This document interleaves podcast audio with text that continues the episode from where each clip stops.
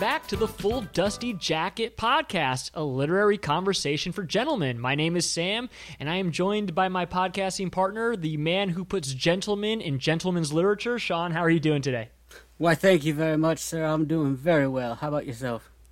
Now you just sound like a, a southerner, like you sound like a southern aristocrat who reads Hustler. Well, now I am drinking a, a mint julep, but don't judge me on that. Question What is a mint julep? Do you actually know what's in a mint julep? I think it has mint in it, and whatever oh, yeah? a julep no and is. julep and is it gin? Actually, is it gin? I- is it like mint and gin? Is I- julep a thing with like junipers or some shit? I think it is gin based. You know, uh, like gin and sugar probably. It's like I think it's like similar to like a slow gin fizz, but you don't melt the sugar in the water. Either way, it's something you can only drink when slaves are doing your work. Yeah, you have to have a, a refreshing beverage when you're oppressing a, minority. Yeah.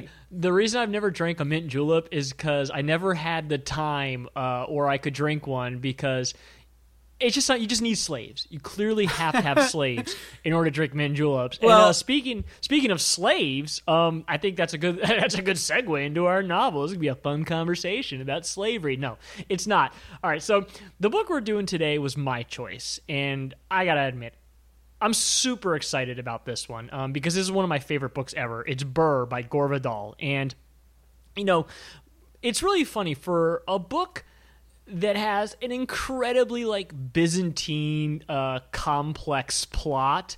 It's pretty easy to describe, which is basically um, sort of I don't know how you would call him uh, long, lo- like like forgotten founding founding father, controversial founding father, uh, misinterpreted founded fa- founding father. Although I guess I I guess today because of the Hamilton musical, he's a bit more well known. But basically, the book is about uh, about Aaron Burr's life, and there are some you know uh, conventions that Gore Vidal puts in the book to make it a narrative because it's not a straightforward narrative about Aaron Burr's life. In fact, Vidal uh, invents a main character named uh, Charlie Schuyler. I call him Schuyler because in the book he mentions he's not related to the other wealthy New York Schuyler's, which is, by the way, the family that Alexander Hamilton married into.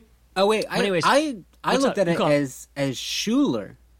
Yeah, that's how I originally read it. But then when I learned about the Schuylers from Uh-huh. that stupid musical Hamilton, I realized that his name must be Skylar because he makes the point of saying he's not one of them.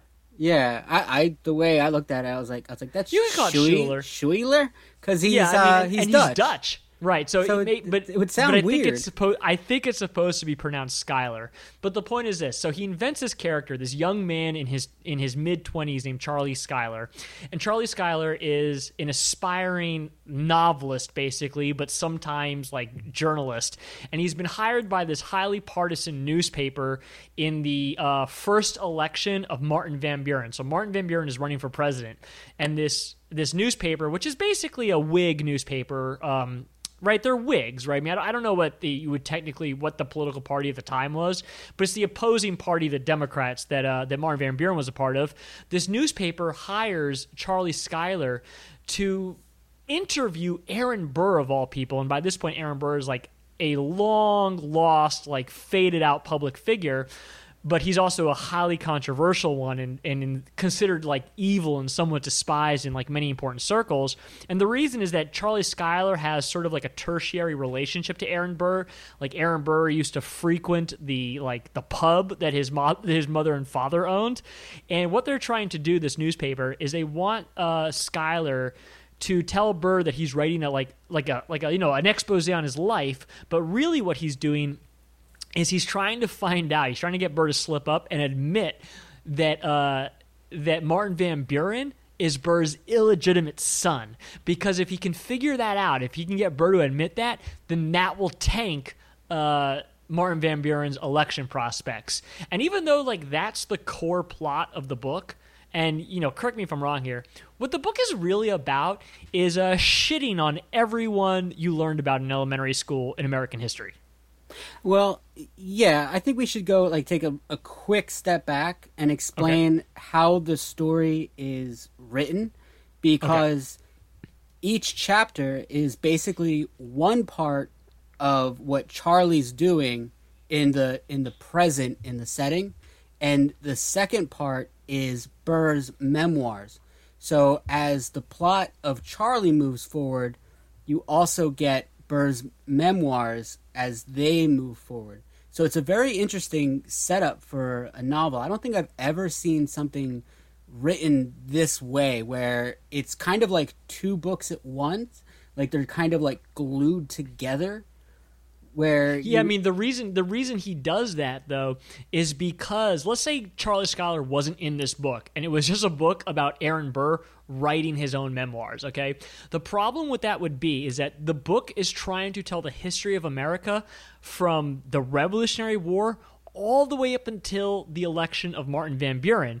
And the reason it has to do it this way is that if half the book is Aaron Burr writing his memoirs, and then the other half of the book is like Aaron Burr being like, and now I went to go get groceries in 18, like, whatever the year Martin Van Buren was elected, it wouldn't be interesting. You know what I mean? And also, they yeah, would have like no. they would Yeah. have present tense and past tense, and they would have all sorts of issues because if his memoirs were were in the first person, then he couldn't also tell the story of the present day in the first person unless he was like, and this is my other memoir about today's times. Like, it wouldn't make any sense. No, it's it's a very very clever way of telling the story because you know Burr is giving his story in his own words, and with uh, Charlie's plot, you actually get to see the man. You know, even though he's aged, he's still the same person.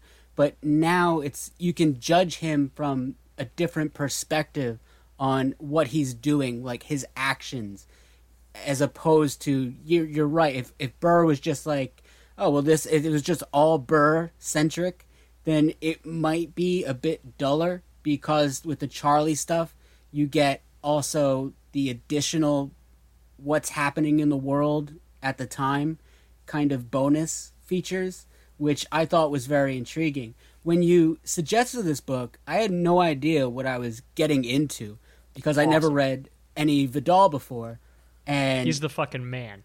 and I didn't I did like I honestly when I started reading it I was I got so excited because slowly for me I was like oh wait this isn't like a normal historical fiction.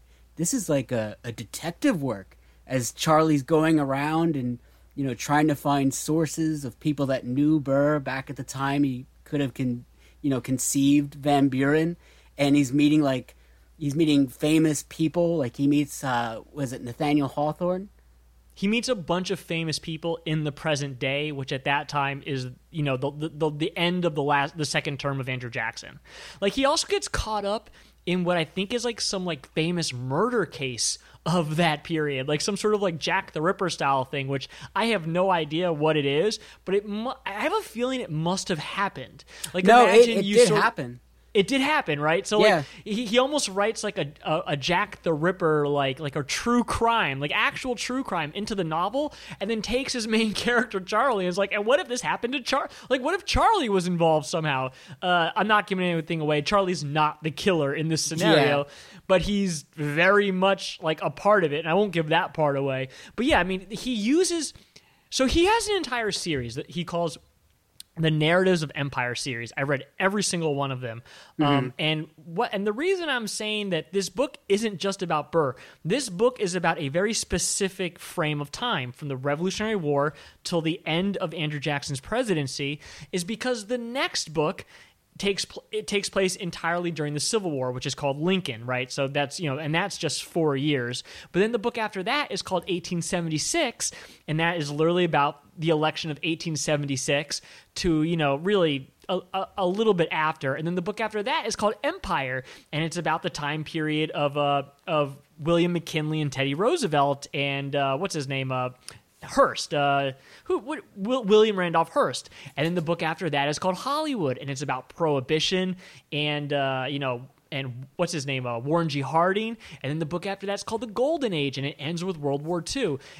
But the thing about this, and I don't want to give anything away, but I might later if I if I'm really into it, is that all these books have one particular through line. And I'm not going to give it away, but they are technically sequels to each other more than they are just sequels of history. So he he's writing all these books where he has his main characters who are usually fictional just constantly running against real events in history as well as real people. And there's a reason he does this, which is you know, Gore Vidal is I don't know what is the word for someone uh, who basically like likes to inflame the public. Like, what would you call someone like that? A polemicist? Uh, like a pot stirrer. Uh, well, like you said, like when you suggested this book, you were like gleeful in saying that Yeah, Gore Vidal is just a sassy bitch.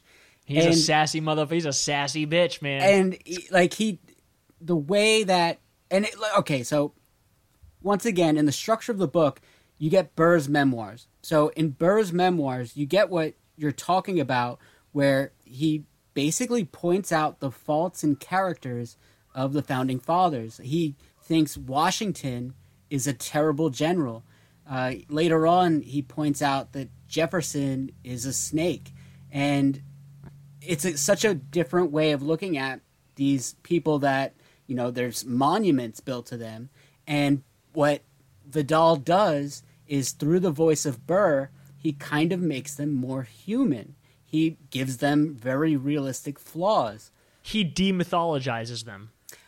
i think he keeps the mythology there because even though he he, he rags on washington he does compliment him as being like the first great american politician Yeah, they're still great men. They're still incredibly achieved men, but he's taking them down the morality pegs. Yeah, he like I said, he's basically doing a simple favor of making these men human. And in doing so, it's actually easier to sympathize and empathize with these men. And I think it's it's quite brilliant the way that he does it. Well, I have a question for you. Okay, so Yeah. Aaron Burr, just to just to sort of preface this question, you know, basically, uh, he feuded with like everybody. He feuded with John Adams, he, and it's weird because he wasn't he wasn't actually a confrontational person. He was actually smooth as butter, really. Um, but he he constantly found himself running up against these guys. And in fact, if you ever get into Aaron Burr as a person, there's all sorts of great like um, not only literature but lectures online about Aaron Burr. Mm-hmm. And one there was this one guy, it's one of my favorite, it's like a 45 minute lecture. It's called The Real Treason of Aaron Burr. And what this one guy proposes is that the reason all these different founding fathers from Washington to Jefferson to Hamilton to Adams, the reason that they all tried to basically stop Burr's political career is because they hated that Burr openly exposed what they were all doing, which was running for office. Right? So it was basically this thing where back then you know, you they were all Cincinnatus. None of them ran for public office. Public office was thrust upon them, and Oh, they yeah. simply they simply like, had to do it because the public needed them. They they, they couldn't Yeah. have cared less. As were Burr, like openly campaigned for it. And the issue is that Burr was really exposing what they were all actually doing, but he was doing it without shame. And as a result, they had to get on their high horses and be like, this Burr character, he's you know, he's shameful. He he seeks power for power's own sake, when in fact that's what they were all doing. But Yeah. they had to kill Burr's career so it wouldn't expose what they were doing. And the funny thing is that at the end of the day now it's it's nothing but Aaron Burr's, right? Like open office seekers. Yeah, and Burr operated on that code of honor where Yeah, he his he was word honorable, bond. right? So And- Gore Vidal makes the makes the entire premise that Burr is actually the honorable one, and none of them are. But continue. Yeah, uh, Burr operated on this code of honor, and you know that's what ultimately led them to the famous duel. But in pursuing an office, he never played dirty. Uh, he wouldn't bribe people for votes. He would sincerely approach like his constituents that could vote, which is uh, at that time like such a minority. It's so funny, like when I, you're reading it and it's like uh, the New York votes only like 18% of the population could actually vote because Well, I think it was way less than that. yeah, you had to be it like was uh, 18. yeah, you had to be a white male landowner in order to vote. So you would have to talk to these like factions of families, and there, I think there were like three big families in New York, and you had to sway each one without angering the other ones because you were trying to like get on on their good side. So Burr was pretty good at navigating those turbulent waters, whereas uh, the Virginians, uh, which was like Washington, Jefferson, um, what were the ones that came after Monroe and Madison. Monroe and Madison. or Madison and Monroe, technically. Yeah. Yeah, they were the they were the kind of the bad guys where they were like, oh, we're the landowning gentry. Like you have to. Yeah, he calls he calls them the Virginia Junta. the Virginia Junta. junta. I loved it every time he was like, "Oh, that damn Virginia junta got me again." But um, So so here's my question though. All right. So Yeah. I, I I wanted to preface that, you know, it shows all the people that Burr runs up against. But like, you know, you say that Gore Vidal wants to humanize these people. I think that's being r- rather generous. I think if you asked Gore Vidal himself, he'd be like, No, like I wanted to tear these people down, right? I don't So my- believe that. I, I I really do think that he doesn't have any malice towards these characters. I think he loves everything about. I, I wouldn't call it malice, but he's mischievous. Do you know what I'm saying? Gore Vidal likes to present information that he knows will piss people off. He gets Well, a kick out of it. I mean, reading the book. Have you watched him on TV? I mean, I like this is my first Gore Vidal experience, but reading Oh, the man. book, I never got angry, you know, about him like saying George Washington had a fat ass. and- Yeah, but you're not. You're, you're not like you're, you're not that political in the sense like you're not driving down to you know the Washington Monument in a fucking George Washington costume, protesting healthcare. you know what I mean? Like that's I- that's not you. There are people this- out there. I mean, even even the Thomas Jefferson Sally Hemings relationship met tons of resistance for decades in the historical community by people Yeah. who didn't want to believe it until it was believed as fact. Yeah, and this one is like very he- open with yeah. Jefferson and his relationship with slaves. But it's also like I said, it's like he can like he portrays Jefferson as uh, believing that all of his illegitimate children were his family. Like the slaves were kind of comfortable, even though they were put to work and you know doing slave stuff. It it it portrays Jefferson as being you know he loved his kids like. Well, here's my question. He didn't. Here's my question because because we're getting there. Here's my question: Which historical figure comes off the worst in comparison to their public image in this book? Um, I think Washington. Washington. Washington. Oh, interesting. I would have, I would have said Jefferson. But tell me why you say Washington. I would say Washington because he's portrayed like he's the America's first general. Like he led the the army, if you could call it that. And Burr constantly rags on him and says that Washington never won any battles except for one or two. And it was And this is all true, by the way. It's true. Yeah, He's not. yeah. Gore Vidal's not making this shit up. No, uh, like, and that's the funny thing because America during that Revolutionary War, they didn't have an army. You can call it a continental army, but they were paying their soldiers in fake money. They didn't have a regular uniform. They had no training, and yet they were trying to fight the British the way that the British fought, which was to their decline. And Burr wanted to do a guerrilla style attack where it's like draw the British into the American wilderness and then cut off their supply lines and just keep messing with them with like night raids. But Washington constantly wanted to do the the whole everybody's gonna march in two lines slowly towards each other and take shots and just whoever makes the other men fall down the most. I call it musket bowling. But eventually, that's what George Washington ends up doing. That's actually what ends up happening. What Yeah. people forget is that the Revolutionary War. It's funny we call it the Revolutionary War because it's actually a part of something else. Um, it's it's actually a part of what is it? The Seven Years' War.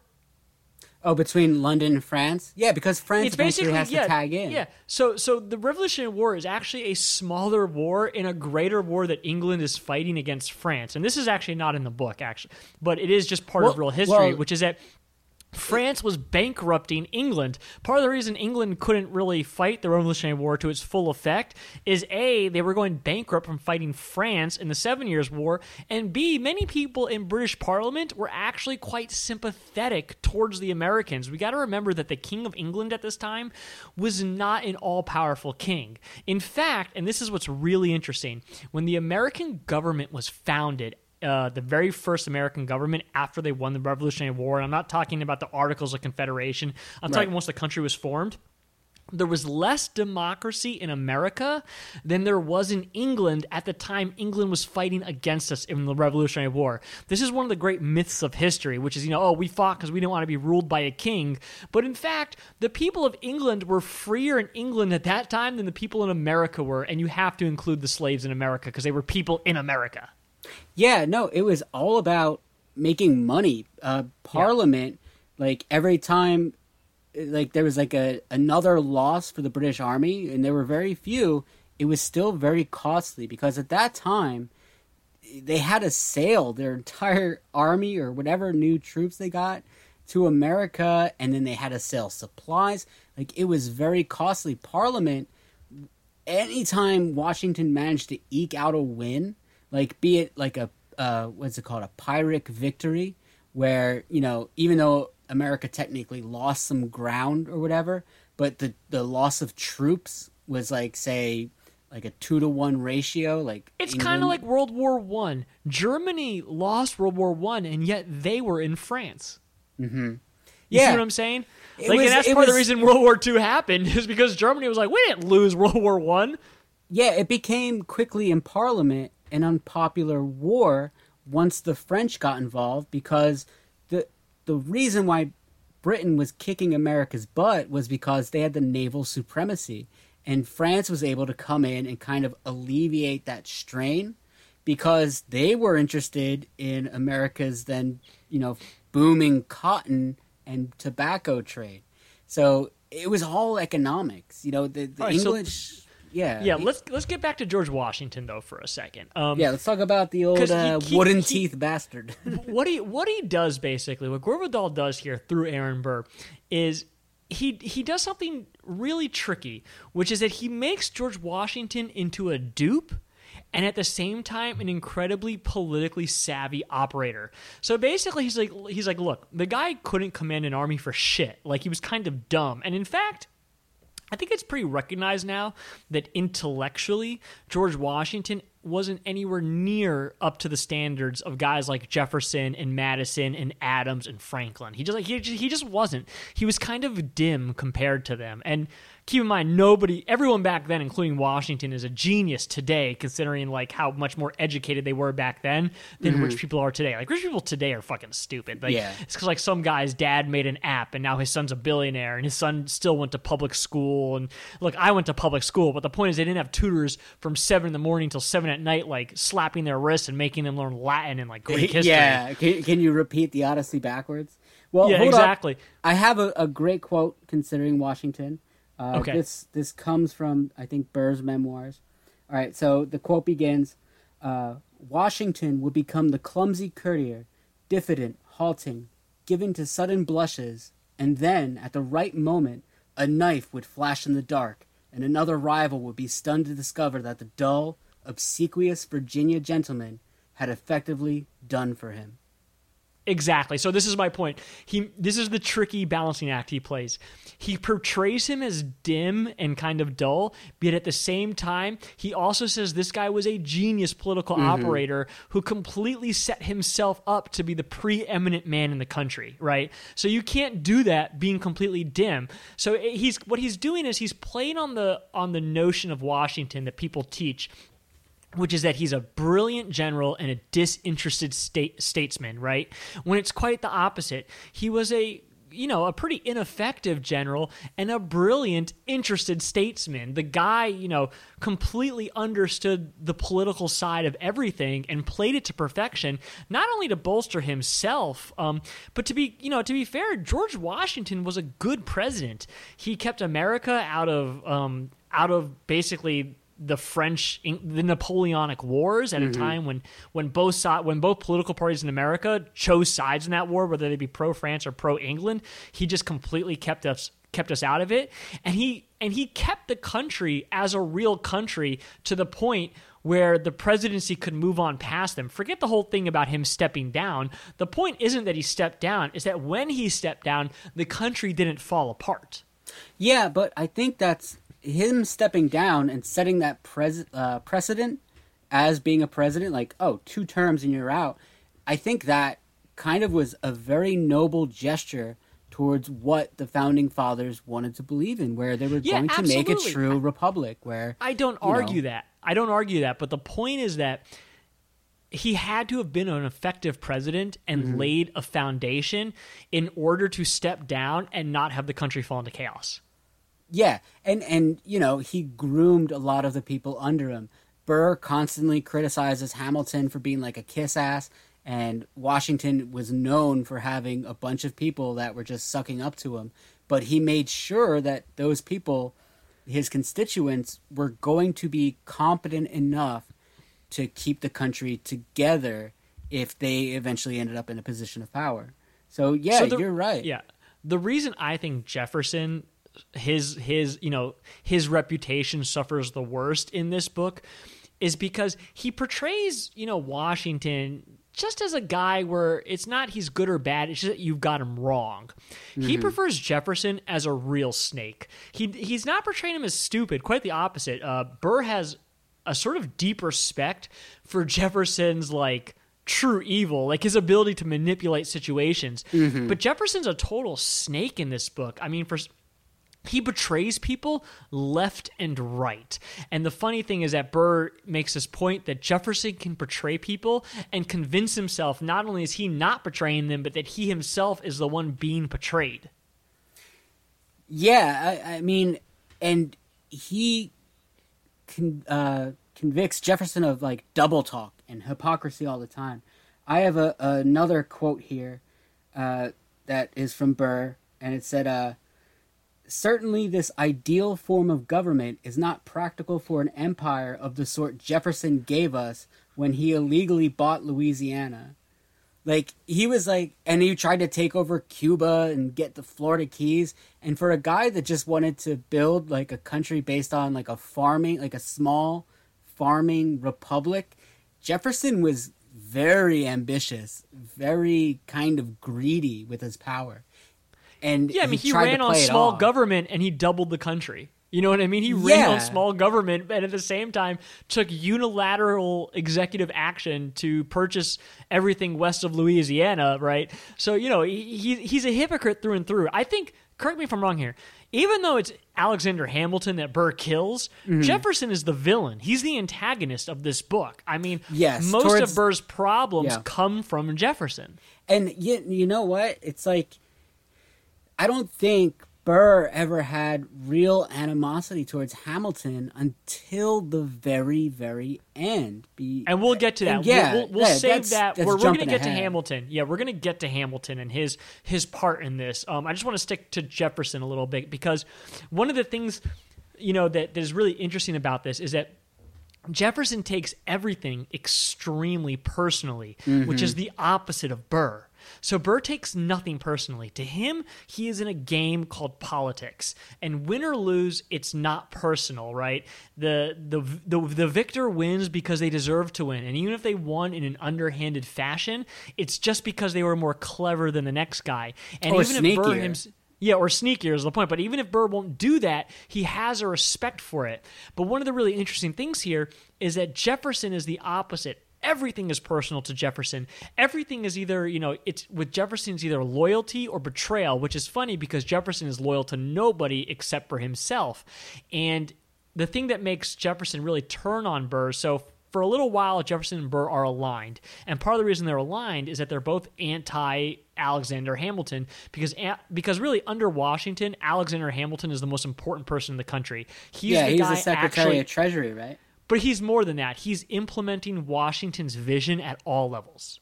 You know what I mean? He's Yeah. truly the prime minister. If ever there was like a prime minister in America, it was Alexander Hamilton. As where Washington, in his own way, was kind of like an elected king in the sense he hmm. was a figurehead, but it was Hamilton who was doing all the day to day work. And Burr, for his own really just political reasons, they're not even ideological because he's not an ideological person, even though he's a noble person in this book. But he's he's he's running in opposition, not formally running, but he just is in opposition to Hamilton. So he forms an alliance with with uh with Jefferson, and then the election of Jefferson versus Adams happens, and Adams is knocked out really early. And Yeah, because Adams got right. him, and it was his first term. He did the Yeah. uh, the Alien Acts, and it wasn't just that; he just Acts. wasn't he just wasn't Washington. I don't think he like- and he, he didn't want the job. I don't think Do you he, think, he do you was think the only Jefferson- honest one that Right, didn't yeah, I actually love, want the I job. I love John Adams and I love his son even more. They're two of my favorite political figures ever, but they're not really important in this book. However, I don't know if Jefferson, if he had replaced Washington, if he would have been much more successful than Adams. I think that Adams took the hit for just being the next guy. Yeah, being like the the weak sequel, and then the third one is actually like, Yeah. hey, here's a new thing. Yeah, he just he took the brunt of the nation's rage for the fact he wasn't Washington. He it went from like this tall, heroic, courageous looking guy to this short, fat, pugnacious arguer. Like it just mm-hmm. never was going to work. And then after the short, fat, pugnacious arguer, you get another tall, sort of solemn, but a little bit different in his mannerisms from Washington and Jefferson. But the but the point is this, right? So the the election comes down to Burr and Jefferson, and Burr has already told Jefferson, he's like, I have no problem being your vice president. And here's where it gets a little tricky and why it's helpful to have Charlie Schuyler in this book.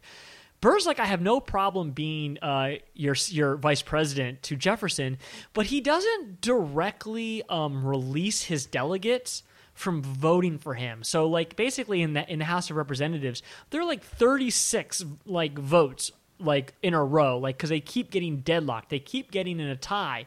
But the fact that burr won't say to his delegates um, that they can vote for jefferson only enrages jefferson more and makes him trust burr less. And this is kind of the point where we get to Charlie Schuyler, and Charlie Schuyler does start to wonder about some of the things about Burr because you're never entirely sure if Burr himself is being honest about certain things, and we'll get to that later. But the mm-hmm. point is the the fact that Burr doesn't bow out of the contest immediately makes him Jefferson's enemy, while Burr is vice president in office. So while Burr eventually loses, like on the 38th ballot, because he finally releases like his Delaware delegates to vote Yeah. for Jefferson, but by that point the damage is done. And when he steps into becoming vice president, Jefferson is already out to get him. He's already out to replace him because he just sees this guy as an enemy. Well, um, there's like a brilliant part in the book. I'm think I'm going to stumble over this, where it's like uh, Burr and Jefferson are testing each other, and they both kind of like lie about what they're actually doing, and Yeah. then once the There's lie, a lot of lying in this book. there's so much like cloak and dagger stuff in this. this is like the best parts of Game of Thrones. You know what I mean? yeah, I I mean the politics in this book are. Here's like a, a, a seesaw. Some of the politics in this book are fascinating. They're like just web of treachery and lies and Yeah. cloak and dagger, and then there's just some boring legal stuff that just counterbalances it, which I think is like the only flaw. But when we get to you know that part, we'll talk about it more. But yeah, Jefferson is portrayed as I I would think jealous of Burr. Yeah, he's petty.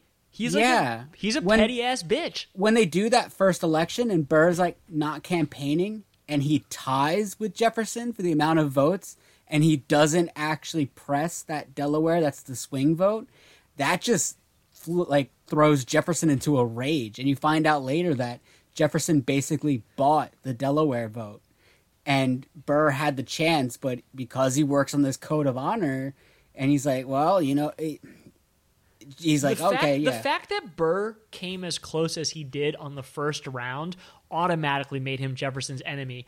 Because mm-hmm. Burr's kind of like a sleeper. He's this he's this formidable enemy that they all come up against. Hamilton comes up against him.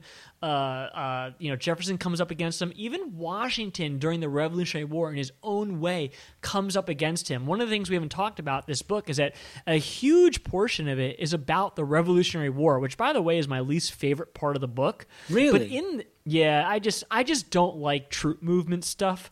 Like I don't find war to be particularly interesting because so much of it is like purely tactical and like really like a strategy. It's like it's not human, it's just like the movements of troops. But the Here's- point is this. I was wait before you get to your point. Yeah, I was thinking uh, it's very curious that the name of our podcast is "Full Dusty Jacket," referencing Full Metal Jacket and Mm-hmm. Yeah. that that war. And all three of our books are about people trying to start a like a new civilization on a foreign land and starting a war. Like in Dune, you have Oh shit, you're right. yeah, I never yeah, noticed that. Dune you're is- absolutely right. Yeah, it's just it's like uh uh we, I promise you we're going to not always talk about war. The next book we're going to go over, we talk about the end is not war related, but I thought that was very uh kind of fitting to for our first yeah, dude. That's that's a really good observation. I never realized every single one of our books is essentially stranger in a strange land because these Americans, they're not really Americans. These are Europeans on the American continent Mm-hmm. trying to make a new place. But my point is this, right?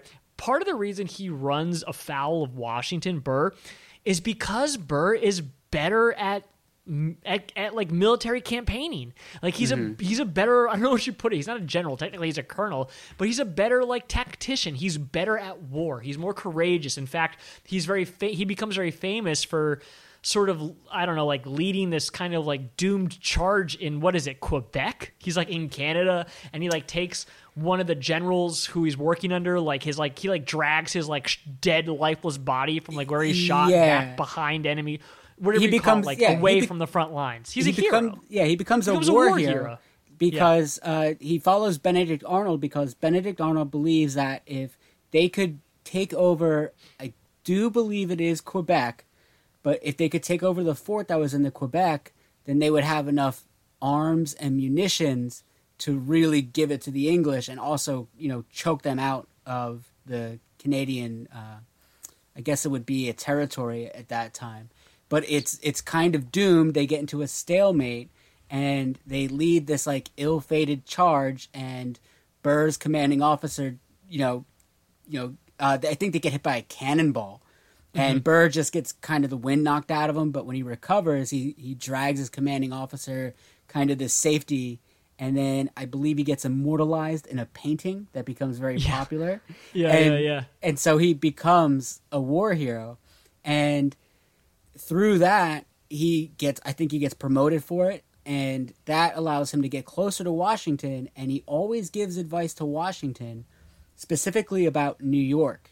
and Washington, it's not appreciated. yeah, he's like he's like we gotta we gotta retreat. Like just like he said, he wants to drag the war out into the uh, the wilderness and then do like a guerrilla warfare.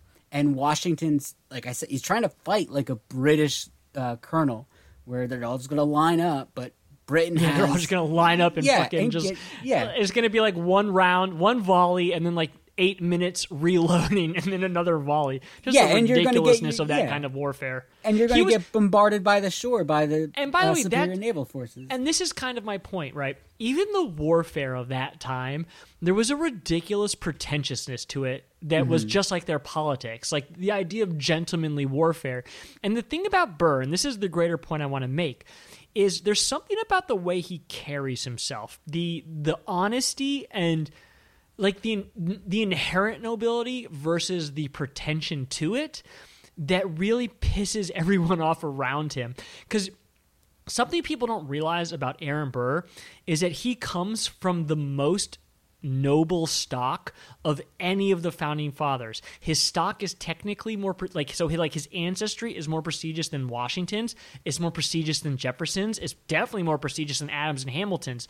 Like the Burr clan, his his grandfather was like the first like head of Princeton or his father was like basically everyone in his family is of of like is of the highest nobility that you can possibly have in a mm-hmm. backwater colony like America. So he has this innate sense of nobility that he's not trying to actually prove it all the time. He's just got it because he knows he's of the highest possible aristocratic stock. But there's something about him that is constantly rubbing everybody the wrong way. And I have this theory, and I think Gore Vidal has it too. It's the idea of the only sane person in an insane asylum where if you have an opinion and there are a hundred people around you telling you you're wrong, that doesn't mean you're wrong. And in fact, you very well may be right. And I think that's one of the things Gore Vidal believes, and that's the position he puts Burr in this book in regards to the founding of America. He's saying every he's saying the entire narrative around Burr is that he's this dark, conniving, roguish figure, and that everybody else is acting from a place of inherent nobility. And in his mind, it's actually flipped. It's the opposite. Aaron Burr is the noble person, and everyone else is a conniving, uh, manipulative figure. Well, yeah, that's a great point because Aaron Burr was the only person that truly gave a damn about democracy.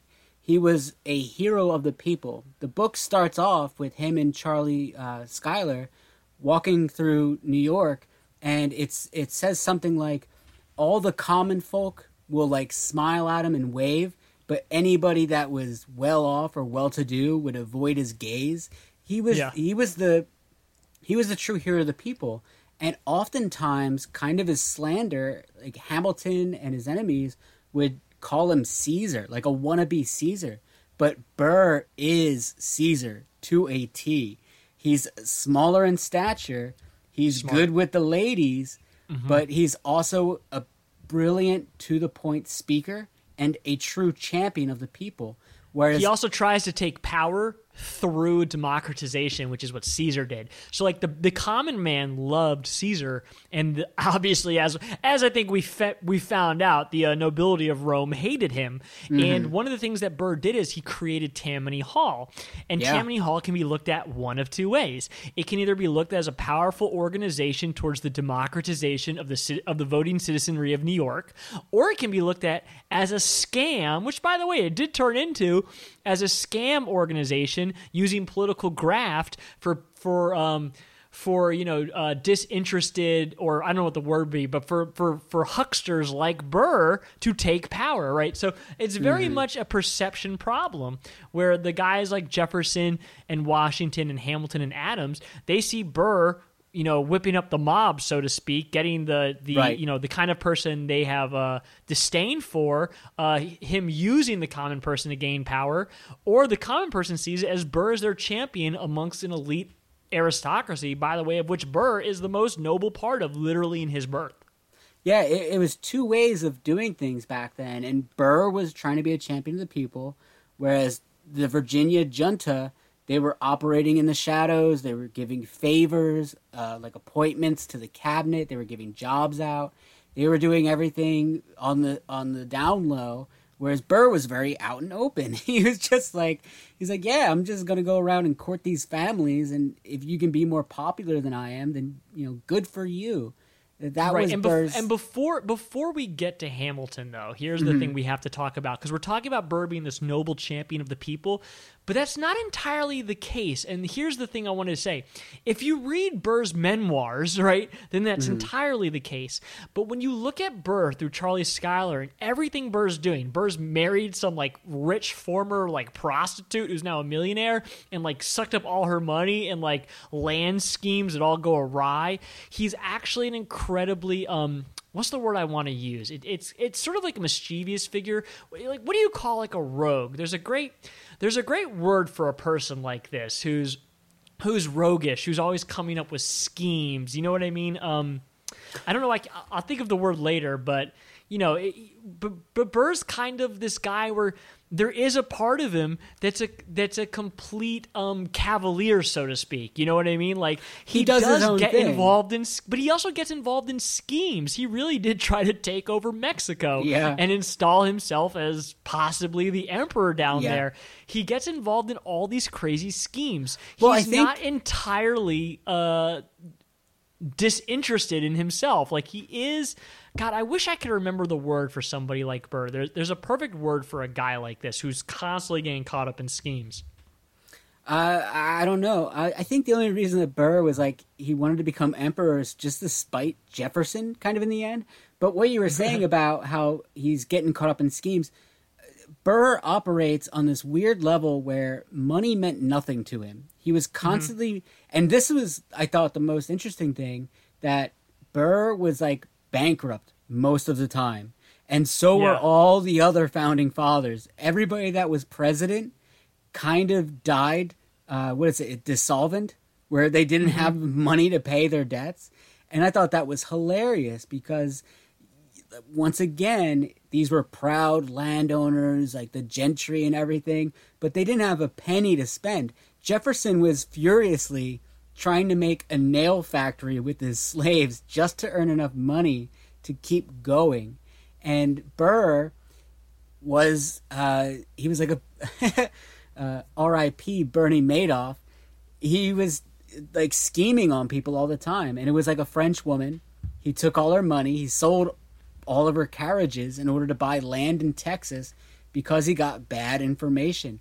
It was like he was a rube financially, but very smart in other things. Like it's kind of odd the way. One thing all these guys did was live beyond their means.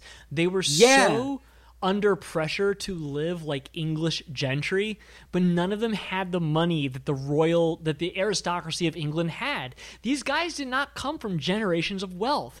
These were the the you know the the ancestors, the descendants or whatever of the American settlers. The people who settled in America were not like the wealthiest people of England. They really weren't. Like even though like people in America became very wealthy, these people themselves were not as wealthy as they would have liked to have been. In fact, I'm sure that the English gentry would have considered people like Thomas Jefferson and Aaron Burr and George Washington as pretty mediocre in regards to wealth. You know, I live like about seven miles down the road from Mount Vernon, which is George Washington's house. I've been there a number of times. And it's really not that impressive. Like, it's cool to go inside, but it ain't no Downton Abbey. You know yeah, what I mean? These, yeah. these guys were not like they were not the, the the kings and queens of America. They were they were pretty like backwater.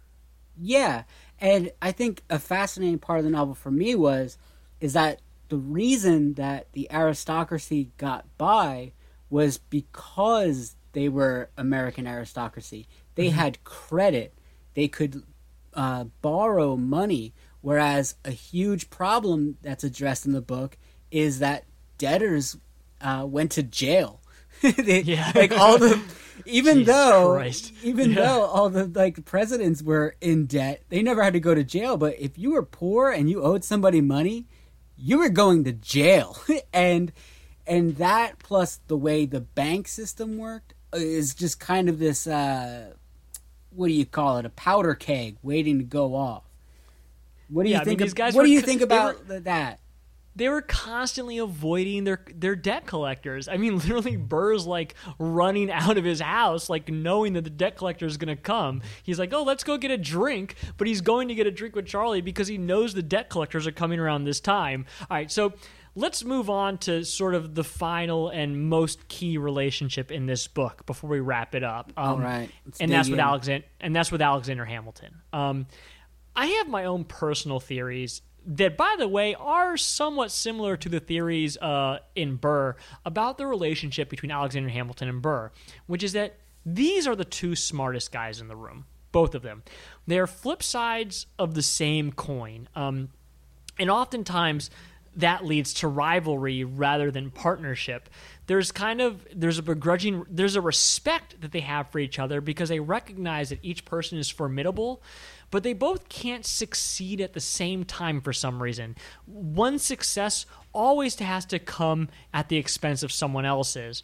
And, you know, Hamilton is kind of he's the more aggressive party. He is the person who is in, who is actually more flamboyantly uh, manipulating things than Burr.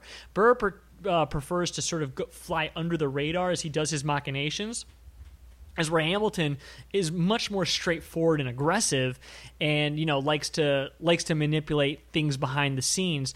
And before I give away what caused the duel in this novel, I have a theory about Burn Hamilton. If you'll allow me a minute to expound on it, um, and it's something that the musical Hamilton, which let me guess, you have not seen. Well, I think uh, Burr says it best about these two, where I quote, "Ultimately, I think he must be judged, Hamilton, as an excellent politician who had no gift for warfare. History, as usual, has got it all backward. So he does respect Hamilton, but he believes that uh, he was just in the long uh, in the wrong line, and they were kind of polar opposites. Right. So here's the question, right? Alexander Hamilton kind of cost Burr the presidential election against Jefferson. So, on one of those many, many rounds of balloting in the House of Representatives, Alexander Hamilton, who by this point is in the political wilderness, he's living in upstate New York, which might as well be China um, in regards to like the center of American politics. He comes out and he says to all the Federalists who are at that time voting for Burr, he says, you know, I disagree with everything that Thomas Jefferson says. He's been my political opponent for years, but Burr is unscrupulous. He has no I- he has no ideology whatsoever. His only interest is power, and therefore you should vote for Jefferson because Jefferson at least has ideals. I've Well, he he bel- does him he does him dirtier than that. Well, He- I, he my point is this: I've never believed this. I've actually Mm-hmm. never believed that that was the true reasoning for Alexander Hamilton siding with his own worst political enemy. And here's my reasoning. All right, imagine Sean that you were like my brother. Like we're close friends. We're very similar. We're contemporaries, right? Mm-hmm. And we both. And imagine I have a I have an opponent though, like an enemy, someone like I like my sort of like someone I really severely hate and I want to see get taken down. Some other guy, right? We'll call it Thomas Jefferson. And I've been fighting against this guy for years. And then eventually Thomas Jefferson beats me, right? And I hate this guy. I just want to take him down. He beats me. And then imagine I'm watching you, and you're like my contemporary. We're very similar in talent and skill. And I see that you're about to take Jefferson down, not me. I think in some ways, I'd rather Jefferson win overall than watch you succeed because if you succeed, that makes me look even worse. It means someone else could bring this person down and I couldn't. But if Jefferson wins overall, then Jefferson's just so formidable that nobody could bring him down. And I think this is what happened with Hamilton and Burr. I think Hamilton couldn't stand the thought of anybody defeating Jefferson except Hamilton. And when Hamilton realized it couldn't be him, then it was going to be nobody. Well, I think to back up that theory, you have to look into where uh, Hamilton was from because he was born illegitimate and poor and was raised Mm-hmm. By yeah, and he was raised by I think it was like a trader. Uh, so he learned like math and numbers, and he was very meticulous with the way he did things. So he became a man not of action, but of deep consideration of what he was going to do in order to defeat his enemies.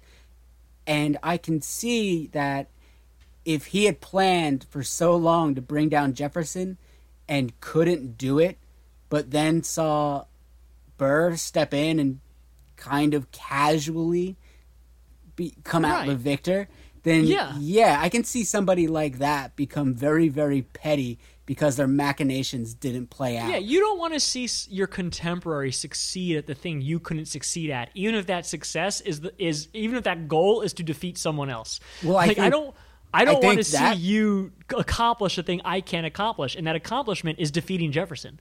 I think if that would be the case, that paints Hamilton as the coldest of all the political figures that were brought up in this novel. If that theory is true, that he just out of pride couldn't accept that his close friend was going to best him and therefore plotted his downfall, that makes Hamilton come out far worse than anybody else in this novel. Well, are Hamilton's motives ever truly explained? Because basically, after Burr uh, is kicked out of the vice presidency, he tries to run a few more times for different offices, most importantly, uh, the governor of New York. And Hamilton, every single time, goes after him, tries to bring him down. Is this motivation ever actually explained? I believe if Burr's to be believed, it's because Hamilton was resentful for anybody that was in the aristocracy, and because But he wanted to be in the aristocracy. Hamilton's He- and- more of a, he's, and he's more he- of a royalist, so to speak, than anyone. yeah, he he put on the most airs as trying to be uh, part of the aristocracy by supporting the central bank, uh, sucking up to Washington, but nobody, everybody knew his past. Imagine that being an outcast, even though you're smarter than everybody else, but never being accepted in the group that you feel you aspired to be. That Mm-hmm. could breed a very potent version of bitterness and Yeah, because malice. Burr is aware. Burr is well aware of Alexander Hamilton's falseness in terms of being one of the aristocracy, simply because of the fact Burr is the aristocracy. Mm-hmm. Like that's the whole idea. In some ways, like Hamilton cannot pretend to be this thing as long as Burr is in the room. Everyone else is pretending. None of these guys are in the American aristocracy, like the true aristocracy, except for Burr. Washington will eventually become the American aristocracy. So will mm-hmm. Jefferson, all in hindsight. But but at the time, and especially before the war, Burr is the only guy in that aristocracy. He's his family is of the most. I hate saying stock because it compares people to cattle, but I don't know like you know breeding, whatever it is, right? I'm not I'm not- lineage. I think lineage, is a good word. yeah, his is of the most noble lineage. Um, okay, so here's what I want to do now, Mm-hmm. dear listener. If you don't want a spoiler, and this isn't even the worst spoiler, but if you don't want a spoiler, stop now, read Hamilton. We're at about 55 minutes in. Come Mm-hmm. back and listen to the rest because now we're going to get into some of the cool, one of the two coolest parts of this book, in my opinion. So from here on out, we're in spoiler territory. You good with that, Sean? No spoilies. No, we're, we got to do it. We got to do it. We got to talk about it. We got Well, I'm saying it's like no spoily zone. You got to stop now. You got Oh to yeah, so come st- back stop, later. Stop now. Come back later. All right. Here's what I want to say. Um, here's what happens here. So as you said, Burr. Nothing's personal with this guy. You defeat Burr, he doesn't take it personally. It's all a game to him. It's all they're all gentlemen playing at politics, and none of it's a big deal. And yet something happens uh, between Hamilton and Burr that causes Burr to fucking kill this guy. And let's be clear. In this duel, what you find out is that Burr never had any other intention but then to kill Hamilton dead. Right? All this bullshit that especially the fucking stupid play tried to introduce, which is like, oh, Burr didn't Burr didn't mean to shoot him and Hamilton aimed at the sky and blah blah. None of that's in this book. Um, in this book, Burr was like, oh, I knew when we went there I was gonna shoot him dead. And the reason is this. At a dinner party in I think like what is one of Burr's like last like final runs at some sort of public office, Hamilton is once again disparaging Burr. And at this point, Burr has basically summed up Hamilton as being just totally reckless in his words. This is a guy who's like completely just like he's he's off the hinges, right? He's like He snapped. comple- he snapped. Like he is just like Hamilton is just now like possessed by some sort of like like maniacal like urge to take Burr down. And at this dinner party, Hamilton accuses Burr of incest with his own daughter. And Yes. this is why Burr's like, "Oh, I got to kill this guy like he's gone too far." And that I totally understand. And I have done so much research trying to find out why Gore Vidal uh, came up with this theory, and I can't find it anywhere. Even Gore Vidal has never explained why he felt that this was the thing, because the historical record shows that what Hamilton said about Burr was he's talking shit on Burr, and then he says, and I could tell you even something more despicable about Burr, like about Mr. Burr's character. And like the word despicable is like debated in a million different ways. But the book, there's no guessing about it. In the book, he accuses Burr of incest with his own daughter. And mm-hmm. here's the thing I love about the book, right? If you just take it at that face value from Burr's memoirs, you're like, well, of course it's not true. But the cool thing that the present tense does is the Charlie Schuyler character wonders if it actually is true. Yeah, because it's portrayed. Uh, the daughter's name is Theodosia, Mm-hmm. and Charlie gets to read some of Theodosia's letters to Burr. And while Burr is in France in exile, he's very forward in his letters. He describes like his sex life to his daughter in Mm-hmm. you know very specific terms, and even in company, Theodosia and Burr have this kind of flirtatious attitude. So anybody But also, that Burr treats her with respect. That's another Yeah. thing that's weird. He he educates her as a man. and he he basically a theme about Burr is that he likes older, intelligent women. That's Mm-hmm. his like flavor, and he Burr's an early turn- feminist. I, I suppose so. It, it never really says that. No, was he is. He he supports the woman's right to vote. I think I, I missed that part. Yeah, yeah. Burr's one of the earliest feminists in American public history. Yeah, he he loved the women. That's another comparison for but him. he, but he did have respect for them, and he and he appreciated their company as well. Yeah, it's noted in the book that Burr, while Burr loved women, he was even more fond of children, and not in that sexual way. No, no, yeah, Never yeah, yeah. depicted as sexual predator, but he just got along with children so well. And I think at one point Charlie asked because Charlie in his story, he's addicted to going to a brothel, Mm-hmm. and he's just terrible with women. And he asks Burr, "What's his secret to success with women?" And Burr responds, "I just treat them like men." Yeah, He just he just Right. he's Burr just is flat out the most honest and straightforward guy you would ever want to meet, and yet if his enemies like Hamilton put across that theory that he was sleeping with Theodosia, even though how false it would be, it I you know it could be believable. And But here's the thing: this is a theory put across by Gore, mm-hmm. and the thing about it is that Gore's not only saying, "Here's what I think happened." If he is to be, if we are assuming that Charlie Schuyler is Gore, then Gore himself is wondering if the own theory he put across is actually true. Yeah, I mean, there's no way to know. I think it's, is isn't it, that you're right that there's that party where Hamilton, you know, disparages Burr on the down low in front of everybody else. But I think there's a note or like a letter that mm-hmm. actually has that accusation in it. And once Burr intercepts it, that's when he goes and challenges Hamilton. So there, I don't think there's any record of that letter. We just know that there was animosity between these two men, and I believe Gore Vidal, with his theory, kind of just took it and ran with it because I want to know why Gore Vidal came up with this. I want to know, like, I'll never, I don't think I'll ever find out because I think I've exhausted the research on it. But I mm. really want to know why Gore Vidal came up with this theory. Why he thinks that not only is this what Hamilton said about Burr, but that it might potentially be true. Well, it, it's a historical loose end. I mean, the daughter died Yeah. on a boat along with a With all his papers.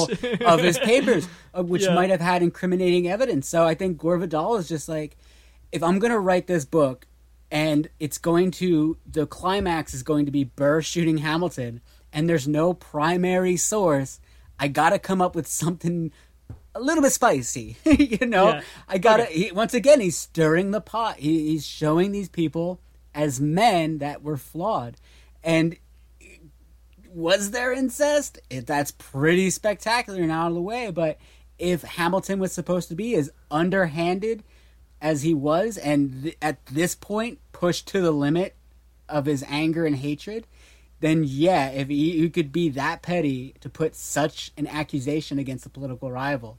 So I think Gore Vidal just saw that loose end and just took it and tied it up in his own bow. And that's I'm the less, beauty. I'm yeah. less, I'm less shocked that he came up with the accusation, and more shocked that he used the Charlie Schuyler character to wonder if it was true. That's Well- that's what I really want to know. If Burr, if not only does does Gore think that that's what the accusation was, but does Gore think it's potentially an accusation based in truth? Well, he he made it up. Uh, Obviously, he had to believe in it. There's there's no good re- nobody will ever know. As hard like as hard as I shut my eyes and wish I was in the room when Burr decided to do this, that'll never happen. So I think Vidal just chose the spiciest, most uh, titillating way to cause that duel. I mean, what else do you put on it? Like I, I don't Okay, know. so and by the way, we're not done with uh with doozies, all right? Because there's another one coming here. So, you know, the Alexander Aaron Burr relationship is kind of a hot topic at the moment because of the musical Hamilton, and I feel like it's it's sort of been exhausted to death. We know these guys were peers. We know they were similar. we know, as the song says, there wasn't enough room for both of them, or maybe there was, blah, blah, blah, blah, blah, right? Here's the second doozy that Gore Vidal puts in the book, and it's fantastic. Um, so I'll do this in reverse order. So if you recall the, earlier in this podcast, the reason Charlie Schuyler even knows Aaron Burr is because Aaron Burr used to frequent the tavern that Charlie Schuyler's dad and mom owned. Well, apparently the reason that Aaron Burr actually frequented this tavern, you find out later. So Burr dies, okay? He dies and Charlie Schuyler never knows the truth if uh if Martin Van Buren is Aaron Burr's son. And then he finds out through Aaron Burr's lawyer that Burr has left some papers for Schuyler. And Schuyler goes and he reads these papers. And what he finds out is that Charlie Schuyler is actually Martin Van Buren's half brother. And the reason he's Martin Van Buren's half brother is because they're both Aaron Burr's kids.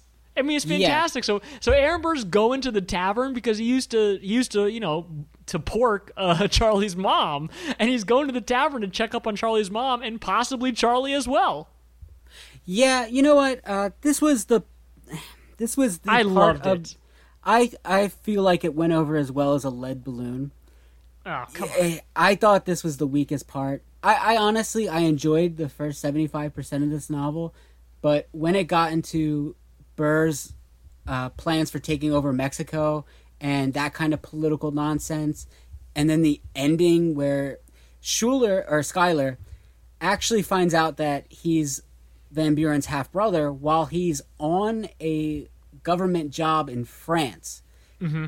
The the former uh, was it the port master of New York was accused of embezzling thousands of dollars, and now he's in exile, and so he visits Schuyler while he's I think he's an ambassador to France. He's or like, an attaché or something. Yeah. Yeah, like a high post, like a nice, He, nice he gets the job. government job he's always wanted, which will allow him to live in Europe, which is what he's always wanted, and be financially secure.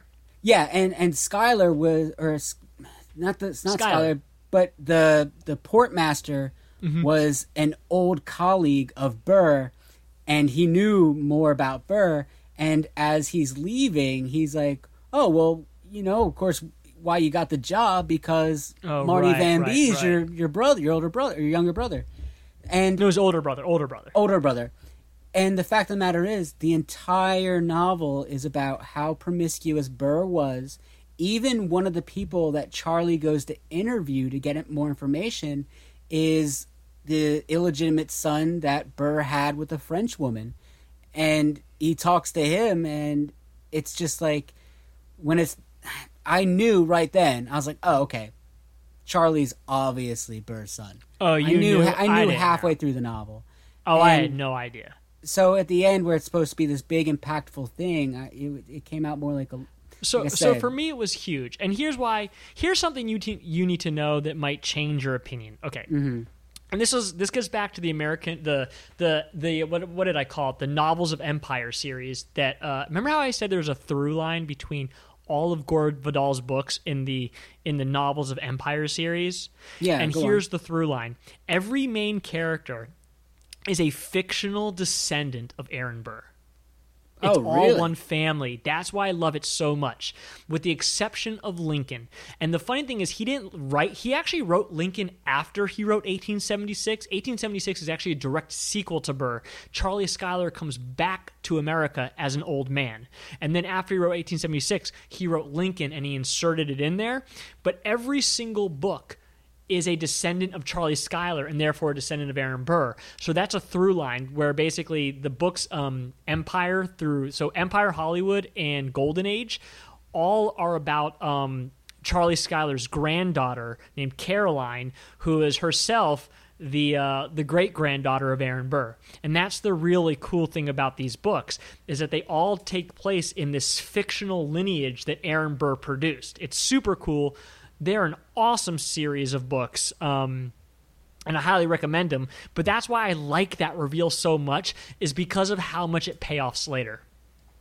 yeah i mean um, it makes sense because Schuyler was already working for burr uh, and that's why i think burr was able to open up and trust charlie with the memoirs and I don't know if the the two men at the newspaper, I think it was uh, what Leggett and Bryant, Mm-hmm. put him up to it because they also suspected that Charlie was. Burr's I don't know. I, I I've never I never got that vibe. In my opinion, I don't. I think they just they saw an opening, which was that one of the guys they knew knew Burr. Okay, I think Leggett. I think Leggett was a far too crafty a character for that not to pop up on his radar. But yeah, go All ahead. right, so let, us do some wrap ups. Let's do some final thoughts, and then we'll do our final segment. So let's just do final thoughts on the actual book right now. Here's Mm-hmm. my final thought. You can look at the direct plot of the book, which I think would actually be a mistake, even though it's a great plot. But in my opinion, this is one of these great examples of a book where basically the whole point is to invent a character and then to just have him run up against other true people. So it's almost like a collage. It's it, it's a collection of moments. This book is not one central conflict that resolves itself over time. It doesn't have a central plot. This is a book that moves through American history through a very specific set number of years, and you're constantly running into minor historical characters as well as major ones. There's not a scene in this book where some famous person from American history doesn't pop up and kind of do their thing. It's super fun that way. Um, and I think that's the best way to enjoy the book, where the more you know about American history, the more you will enjoy the book because he's constantly just throwing all this this this history that that you know about into the book in the most minor ways. I mean, I think I, well, actually, I'm thinking 1876 now. I was going to say Mark Twain, but people are just constantly showing up this in this book in little tidbits, and it's great. So, in my opinion. This is a great book not only to learn about American history in a way that is fact based, but also has a great perspective that you won't really get from the sort of reverential second grade uh, education that we get about these guys. But also, it's just it's just fucking fun as hell, man. That that's my opinion. What do you think? What are your final thoughts on this book?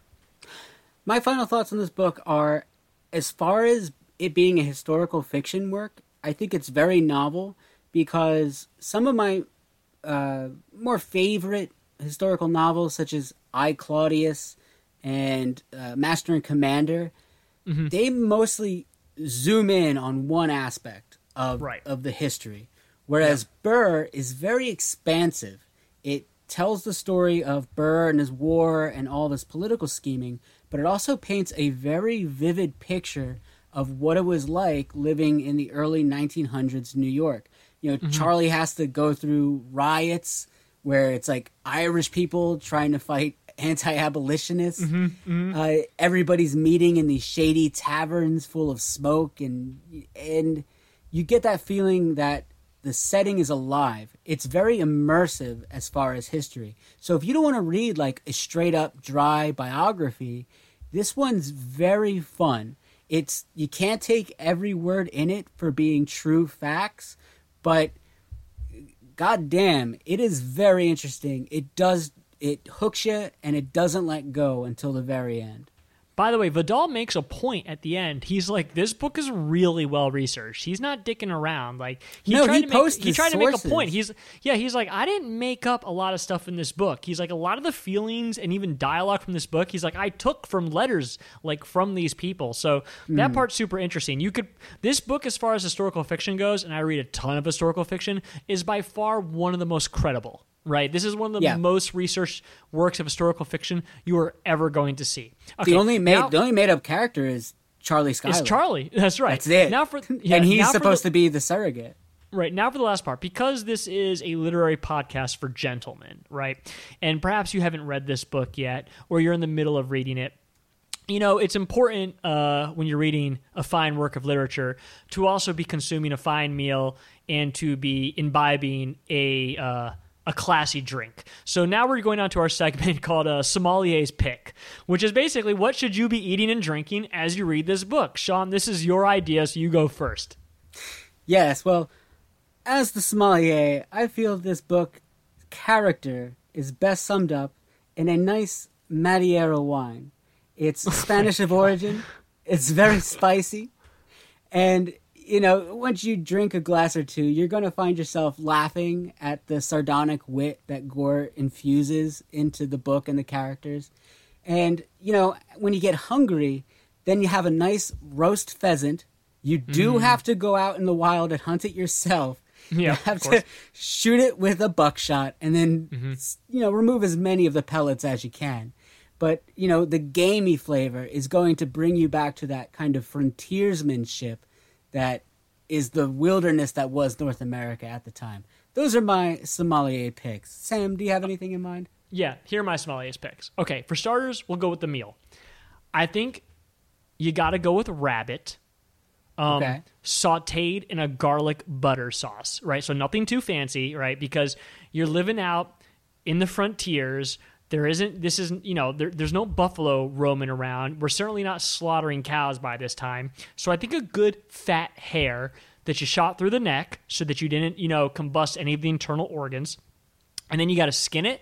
You got to chop it up. You got to remove all those little rabbit bones. You got to put it in what is essentially a skillet, and you just got to get butter and garlic, right? And you, you know, mm-hmm. kind of like a rabbit stew. As for drink, you know, I wanted to I wanted to go with wine, uh, some sort of wine. I'm not not exactly a wine expert, uh, but I, I do think wine at the time probably would have been what these guys drink, some sort of like deep red wine. But because you went with that, I'm gonna go with what they probably would have drank in the bars of New York City, so a port of some kind. Yeah. I think that's probably what they would have drank, like a real, like a real chest warming port. So that's my idea. You, you go to the bar and you order a rabbit, uh, a, a a stewed rabbit, and a port. That's my idea for. That's my sommelier's pick. Okay, and I think uh, the last thing we want to do is just a quick. If Hollywood was making a blockbuster version of an adaptation of this book, let's cast the three main characters: Charlie, Hamilton, and Burr. Sam, what are your picks for those three a- actors? Okay, I'm going to do four actors. In fact, I want to cast oh, Jefferson because I Oh, think oh, Jefferson's no, actually. that's not- I think okay. Jefferson's more important in this book than Ham than Hamilton is. Quite frankly, Okay. Um, because I think he's the antagonist. Okay, so young, so Charlie Schuyler, I might throw you for a loop. God, I don't know why this guy has come into mind, but I'm kind of thinking fucking Chris Pratt. I know it sounds crazy, but but here's the deal: Chris Pratt, Chris Pratt has to get fat again. He has to be fat, Chris Pratt. He can't be chiseled, Chris Pratt. He's got to put on the weight. All right, so okay. so he's, it's got to be like Andy, right? Andy from The Office. So I'm going to slightly Oh, change his hapless. character. Hapless. Because Charlie's hapless. He's a very hapless character. So Okay. I'm going with fat Chris Pratt uh, from The Office. Young Burr, man, that's tough. You know what? I know who I'm going to pick, but the guy's. But this guy, instead of gaining weight, he's got to lose weight, okay? I'm going with Tom Hardy. I think Tom Hardy could nail this role as the young Burr. I think he could also probably wear the makeup and be the old Burr as well. But I think if anybody can play that kind of complex dark figure, I think it's Tom Hardy. Um, but he's got to go skinny. He can't Tom be Hardy- mass. Tom Hardy's Bane, right? Yeah, he's Bane. He's Okay. he's a massive figure, but if you look at early Tom Hardy work, he was skinny. So I'm going with Tom Hardy for Burr. Mm-hmm. Okay. Um, Alexander Hamilton, boy. All right, I'm going to get back to him because the Jefferson one is easy. There's this actor, his name's Stephen Dillane, and he played Jefferson in the John Adams series, and he's brilliant. And I see no reason to not use him again. He's he's freaking great in that show. Uh, so I'm going with Stephen. Del- and by the way, in case you don't know who Stephen Dillane is, he played uh, Stannis Baratheon in Game of Thrones. So that guy. Oh yeah, that's a good actor. And fucking hell, man, Hamilton. Yeah. boy that's rough. I got i'm trying to think of a you know it's it's gotta be like okay i got it. I know who hamilton can be. All right check it out. One of two options. Yeah. you know i'm just gonna go with my first pick. I think joaquin phoenix can do it. Really? yeah i think joaquin No, I phoenix he can could. play the unrestrained hamilton That kind of I, I can see that kind of rambling but yet charming kind of thing. yeah i was i was like, sort i was sort of thinking adrien brody but I've instead decided for, for Ooh, Brody- Phoenix. And not only that, Brody can good. play Burr. Brody can also play Burr. He's too I tall. He's mm. too tall. He's too tall for Yeah. Burr. You know what? In fact, apparently Tom Hardy's like five eight, so Tom Hardy could play Burr. So yeah, I'm going with Joaquin Phoenix as Hamilton, and I'm going as a skinny Tom Hardy for Burr. I'm going for Stephen Dillane as Jefferson, and I'm going for fat uh, Chris Pratt as Charlie Schuyler. okay. Those I think the, I think the Chris Pratt one throws me most for a loop. It's for like com- It's really for comedy. I'm just want to add some comedy into this. I just want him to be Andy. Okay. Um, well, all right. Let's go into my picks. Uh, I believe, and this one to me is a bit on the nose, but for Charlie, I think it's got to be Spider Man, Tom Holland. Oh yeah, that's a good one. Yeah, Yeah, it's on the I- I- nose, but that's yeah. who they'd actually hire. Yeah, and that's I'm, I'm going big Hollywood. Like, what would you Yeah. expect, kind of mm-hmm. thing. And in that vein, I think for Burr could play both young and old. Tom Cruise. No, too old. Too old. He couldn't. But play, I think you I could- thought about it. He's short, but Yeah. he couldn't play young Burr. He's too. Dude, Tom Cruise is fucking busted now, dude. He is old. I don't think he could, he could play old Burr, but he could. He's too old to play young Burr unless you're gonna do that awful CGI de aging. Okay, um, yeah, that's a point. I just feel like Tom Cruise's energy is is in sync with Burr's, where he could be I think like he's too. charming, I think he's but too manic. I think he's too manic to be Burr. Like he goes too Right, big but- too often, and Burr is small. He's inwards. Right, but I think also Burr is prone to like he said like he gets himself involved in things. He doesn't think before he acts. Mm-hmm. I I I think Tom Cruise would be a great old Burr. As for Okay. young Burr, Yeah. yeah, you're right. I don't know if he's if this He's movie was old now. made, yeah, if this movie was made like 10 years ago, we could get a young and an old What, Burr. what about. Leonardo DiCaprio? as Burr? Young Burr. yeah, young young Burr? Burr. He's still That'd an be- old ass fucker now, but he could probably do it. You know what? I'm not the biggest DiCaprio fan. No, I don't even like Leonardo DiCaprio. I so But I, would just- nix that. I, I don't I'm just imagining with his fit. hair slick. I'm just imagining him with his hair slicked back, thinking like, yeah, he could probably do it. Um, moving on, my pick for Jefferson. Uh, this might be a weird one, so this might be my cur- curveball. But Michael Fassbender. Oh yeah, that's a good one. Michael Fassbender could play Burr. I mean, but sure, you True, yeah. He could play Burr, but you want to go with Hamilton? Sure, why not? I mean, no, I, him as uh, mean Jefferson. Jefferson, Jefferson. Yeah, yeah, he could do it because he's Yeah. got that. He's got that like. uh Fuck man, he, can played be Steve charming. Jobs. Yeah, but he can also be like menacing, kind of in a way. Yeah, I'm just saying if he could play Steve Jobs, he could certainly play Alexander. I mean, he could certainly play Thomas Jefferson. And who's your Hamilton pick? And to wrap it all up, um, I think uh, he charmed my pan- he like he charmed the heck out of me in the Kid Detective. Adam Brody for Hamilton Ooh, that's a good one. Yeah, that's because really he's good. got that kind of like Yeah. smug, I've got something to prove, resting face. That And he could uh, also just be kind of bouncy. Like he could bounce off. Like the Hamilton in this book bounces off the walls a little bit, right? He's like pure Yeah. energy. He's like a manic energy. And I mean, that was that was Brody's shtick, dude. I mean, that was his whole thing was like manic energy. Yeah, I think I think that's your best pick. All right, Sean, this was a lot of fun. yeah, I think uh, we portrayed the book well, and I hope it gets people interested in reading it because this is a fantastic novel. Like, really, really good. I'm very glad you recommended it to me, uh, and I really want to get into the rest of the books now that I know that there's Yeah. what seven more of them. Read them all in order. Read Lincoln next. Um, all right, guys. This has been the Full Dusty Jacket uh, podcast, the Larry Podcast for Gentlemen. If you guys like the podcast, please rate and review on iTunes. It goes a long ways towards getting more listeners, uh, and that would mean a lot to us. Um, Sean, until next time, I'll talk to you later. All right, Sam. Goodbye, everybody. All right, see ya.